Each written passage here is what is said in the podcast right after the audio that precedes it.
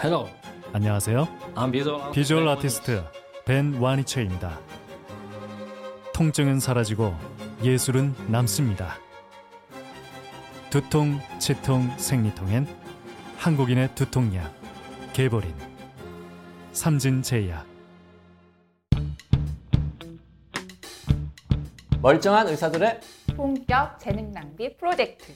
라는 사다 시즌 4 보이는, 보이는 라디오입니다. 라디오입니다. 어유 깜찍하게 막 이러면. 네. 네, 오프닝부터 상큼상큼합니다. 네.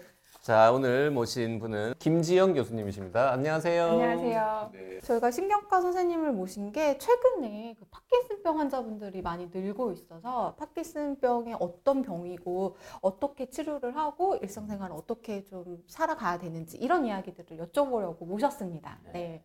파킨슨병 네. 생각보다 굉장히 많은 병인데 의외로 이 병을 진료하는 의사는 많지 않습니다. 어? 왜요? 그 몇 명 안 되는 분 중에 한 분이신데 왜 오. 적은 거예요 의사가? 아, 이 파킨슨 신경과 의사 자체가 사실 많지는 않아요. 음. 그 중에서도 이제 뇌졸중이 워낙 많으니까 뇌졸중을 전공하신 분들이 가장 많고 파킨슨병은 그만큼 많지가 않은데 환자들이 너무 갑자기 늘어나서 수요는 많은데 공급이 딸리는 그런 상황입니다. 네. 자 수요가 얼마나 많은지 보면요. 2019년 현재 11만 명이 넘습니다. 네, 맞아요. 그 건강보험 심사평가원이라는 데서 이제 매 연말에 전년도 이제 환자들 추이를 쭉 발표를 하는데 거기서 이제 작년 작년에 발표된 바에 따르면 2019년도에 한 11만 명이 넘었다 이렇게 보고를 했는데요.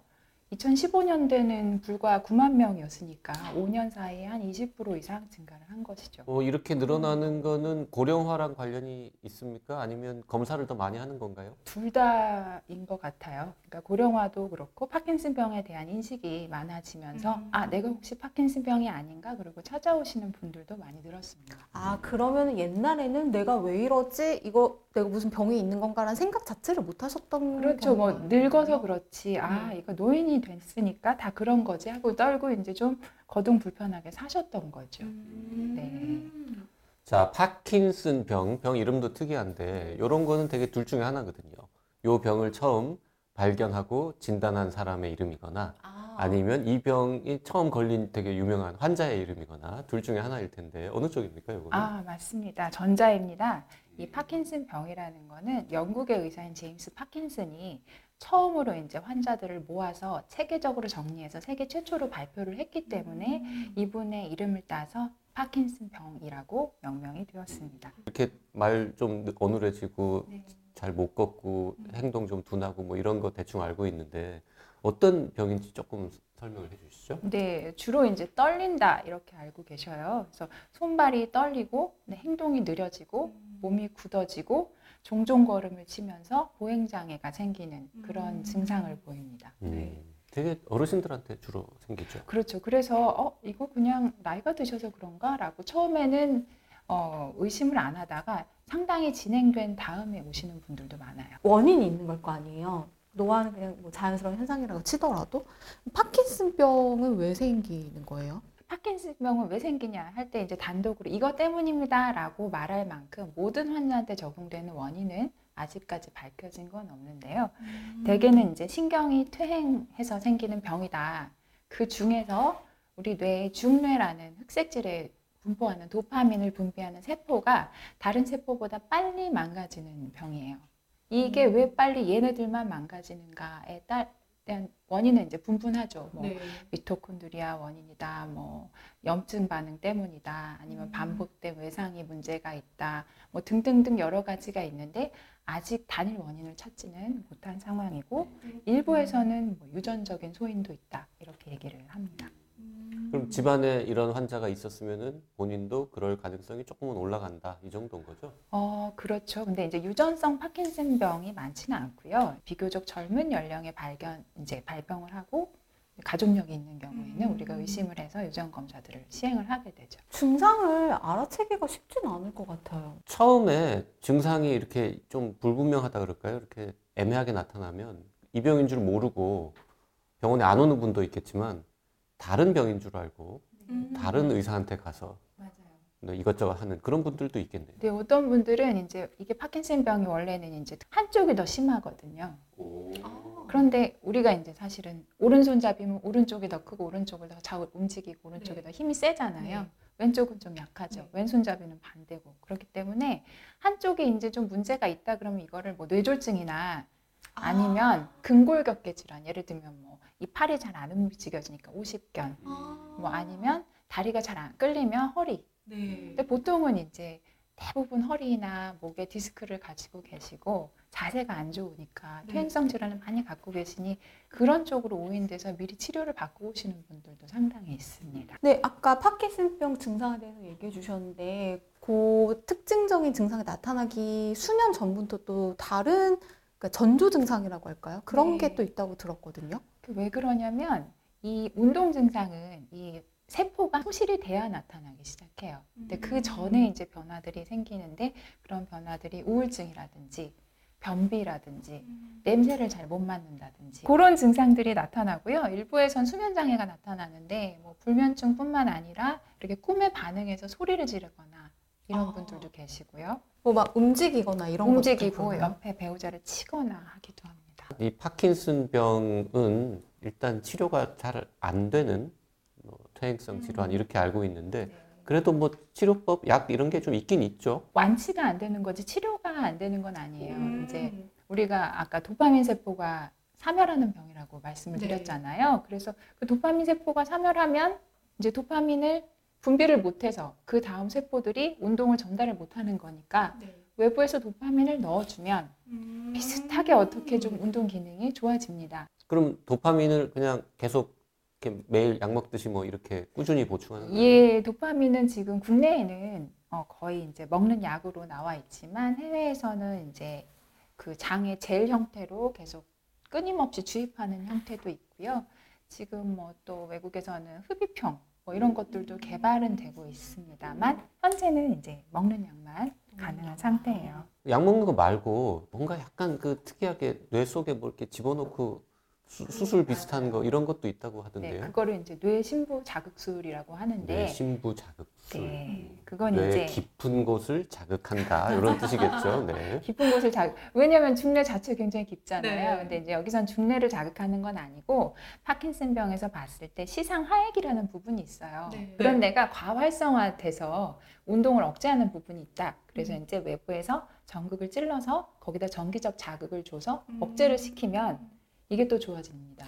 거기를 근데 어떻게 자극해요? 되게 그래도 깊숙한 곳에 있는데. 그렇죠. 그래서 MRI를 딱 이제 찍은 다음에 그 MRI 실시간 가이드 해가지고 전극을 그 위치까지 찔러 넣는 거예요. 아주 머리카락만큼 가난한 전극인데요. 그거를 찔러 넣고 이제 전선을 연결을 해가지고 네. 이게 배터리가 있어야 되잖아요. 네. 그래서 이- 그 찔러 넣은 데서 피하로 이렇게 해서 앞가슴에 배터리를 넣고 아. 연결을 해서 이제 자극을 하는 그런 시스템입니다. 이 병이 그 도파민 세포가 파괴된다 이런 표현 쓰셨는데. 저 궁금한 게 있어요. 그래서 음? 그래서 도파민은 대체 무슨 일을 하는 아인가? 제일 중요한 건 우리가 아까 이제 도파민이 부족하면 우울증이 선행된다고 했잖아요. 네. 도파민이 떨어지면 우울해지죠. 그래서 왜 우리 기분이 막 과다한 그런 조현병, 어, 네네. 어, 그렇게 과대해지는 그런 정신질환인 경우는 도파민을 오히려 억제하는 약을 써요. 음. 근데 그런 약제의 부작용으로 파킨슨병이 생기기도 해요. 아. 파킨슨 증상이라고 해야 되죠. 네. 병은 아니고 증상이 발현이 되기도 합니다. 그렇고 뭐 지금처럼 운동 조절 기능도 있고요. 그러면 아까 그 약물 치료는 보통 도파민을 넣어준다고 했는데 하나 더 있을 거예요.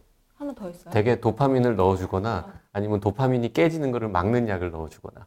근데 그렇지 맞아요. 않습니까? 도파민 약제는 이제 도파민을 핵심적으로 넣어주는 게 이제 이게 기본 베이스예요. 네. 기본 베이스에 도파민이 이제 우리가 모든 신경세포는 이어달리기 하는 거랑 비슷해요. 바톤 터치하는 거랑 비슷하거든요. 그래서 이 세포에서 바톤을 다음 세포에 넘겨줘야 되는데 이 바톤이 없는 거잖아요. 아, 네.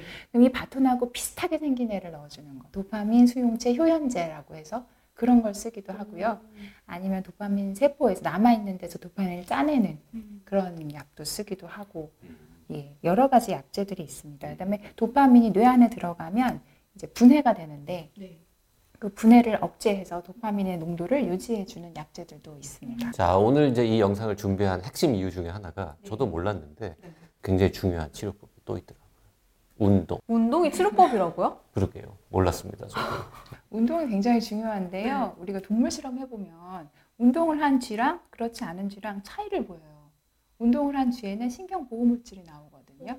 이거는 외부에서 넣어줄 수도 없는 그런 물질들인데 그래서 운동의 중요성은 사실 예전부터 굉장히 강조되어 왔어요. 특히 신경이 퇴행하는 질환에서.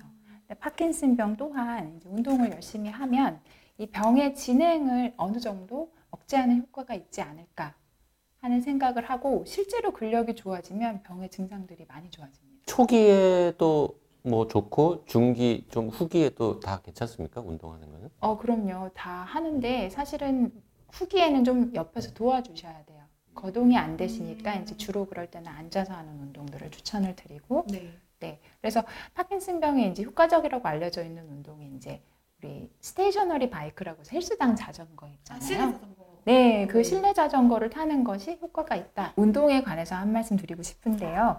어, 파킨슨병의 약물 치료랑 더불어서 이런 운동을 하는 것은 병의 지연 과정을 완화시키고 증상을 또 완화시키는 효과가 있고요. 또 환자의 기분을 좋게 해요. 그래서 이제 관절의 가동 범위 도 이제 증진을 이게 이제 확대되고 네. 균형 감각도 좋아지고 하기 때문에 전반적으로 삶의 질을 어, 음. 상승시키는 데 도움이 많이 됩니다. 네. 운동을 그렇게 꾸준히 하는 거는 모든 사람한테 다 좋지만 그렇죠. 어, 파킨슨 환자한테는 병의 진행을 막는데 더 특별히 필요하다 이런 말씀이군요. 인지 기능에는 전혀 문제가 없습니까? 파킨슨병 환자들이 인지 기능이 정상인에 비해서 좀 손상이 되었다고 해요. 근데 이게 이제 이런 것들은 파킨슨병과도 관련이 있지만 파킨슨병과 동반되는 우울증이라든지 움직이지 못하고 활동이 제한됨으로써 오는 부차적인 경우도 있습니다. 그래서 그리고 이 일반적인 알츠하이머 치매랑은 약간 양상이 달라요. 그래서 이제 그거는 전문의 진단을 받으셔야 되겠지만 일반인에 비해서는 높은 비율로 치매가 발생한다. 이렇게 알고 계시면 혹시 운동을 평소에 많이 하면 파킨슨 병이 발병하는 것도 좀 줄이거나 이럴 수 있습니까? 음, 사실은 이제 신체 활동도가 높았던 사람들이 낮았던 사람들에 비해서 증상이 훨씬 경미하다 생겨도 이런 생겨도. 연구들이 있습니다. 지금 WHO나 이렇게 전 세계적으로 근육을 좀 이제 키우고 이런 거요. 근무력증, 근감소증 자체가 질환이다라는 얘기가 있어서 파킨슨병 환자분들 도 마찬가지로 근육 운동을 좀 하신다거나 이렇게 하면 건강에 도움이 되지 않나라는 생각이 드네요. 그리고 써니가 기획해가지고 굉장히 뭐 기특한 걸 하나 했다고 들었습니다. 아, 네. 네, 우리 평소에 나이 사에서 하지 않는 오늘 파킨슨병에 대해서 이야기를 나눈 이유 중에 하나가 바로 운동이 매우 중요하다라는 메시지를 드리기 위한 거였는데요. 그래서 저희가 실제로 보고 집에서 따라 하실 수 있는 뭐 간단한 스트레칭, 간단한 운동을 한번 해봤습니다. 집에서 유튜브 틀어놓고 하실 수 있는 영상을 마련을 했으니까요. 이 영상 끝난 다음에 아마 올라와 있을 테니까 보시고 같이 해보시면 좋을 것 같습니다. 자 파킨슨 병 환자분들도 어, 우리나라에서는 병원 가면 똑같이 2, 3분밖에 의사를 음. 못 만나지 않습니까? 맞아요. 그래서 묻고 싶은 게 너무 많아요. 맞아요, 맞아요. 다음 시간에는 파킨슨병 환자나 가족들이 가장 흔히 물어보는 질문들을 모아 모아서 이게 언제쯤입니까? 네, 김지영 교수님한테 여쭤보고 답변 듣는 시간도 마련하도록 하겠습니다.